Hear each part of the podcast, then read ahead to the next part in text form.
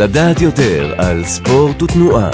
אונו ספורט, הקריה האקדמית אונו.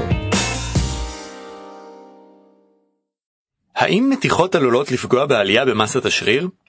מתיחות סטטיות הן פעולות שכיחות לפני אימון כוח, אבל ישנן השערות שהן עלולות להזיק לביצועים ולעלייה במסת השריר.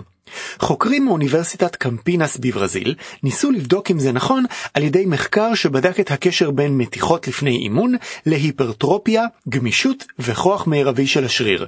המאמר פורסם בשנת 2017 במגזין הפיזיולוגיה European Journal of Applied Physiology.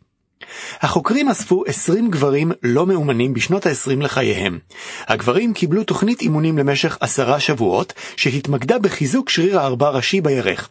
כל הנבדקים קיבלו תוכנית אימונים זהה, עם עומס מתגבר, למעט ההבדל שרגל אחת עברה מתיחות סטטיות לפני האימון, והרגל השנייה לא.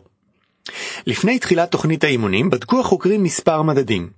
היקף אחד הראשים של שריר הארבע ראשי, Vastus lateralis, נמדד על ידי בדיקת אולטרסאונד, טווח כפיפת ברך מרבי נמדד בעזרת גוניומטר, ובנוסף נמדד כוח דחיקה מרבי, 1RM. לגבי ההיפרטרופיה שהוערכה על ידי היקף ה-Vastus lateralis, נמצא שהשריר ברגל שלא עברה מתיחות לפני אימון, גדל בהיקפו ב-5% יותר מהשריר שכן עבר מתיחות. לעומת זאת, גם לגבי כוח מרבי, 1RM, וגם לגבי גמישות וטווח תנועה, בשתי הרגליים נמצא שיפור די דומה. מהתוצאות עולות שתי מסקנות בולטות. ראשית, במידה ורוצים לשפר כוח וגמישות בו זמנית, חובה לשלב מתיחות לאימון הכוח הרגיל. המסקנה השנייה קשורה למתיחות סטטיות. אין מניעה לבצע מתיחות סטטיות, אבל מומלץ להימנע מלבצע אותן לפני תחילת האימון, מכיוון שתזמון לא נכון עלול להפחית את רמת הביצועים של השריר, ואף לפגוע בהיפרטרופיה. המחקר הנוכחי בהחלט מוסיף אור ומחדד את נושא המתיחות לפני אימון כוח, אבל יחד עם זאת משאיר מספר שאלות פתוחות.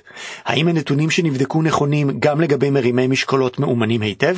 האם התוצאה לגבי השיפור בהיקף השריר חוזרת על עצמה בשרירים נוספים? והאם יש השפעה למתיחות בתזמון אחר על מדדי השריר? כדי לענות על השאלות האלה דרושים עוד מחקרים, ודרוש מידע יותר מהימן לגבי השריר, כמו בדיקת היקף השריר במקומות שונים ולא רק במקום אחד.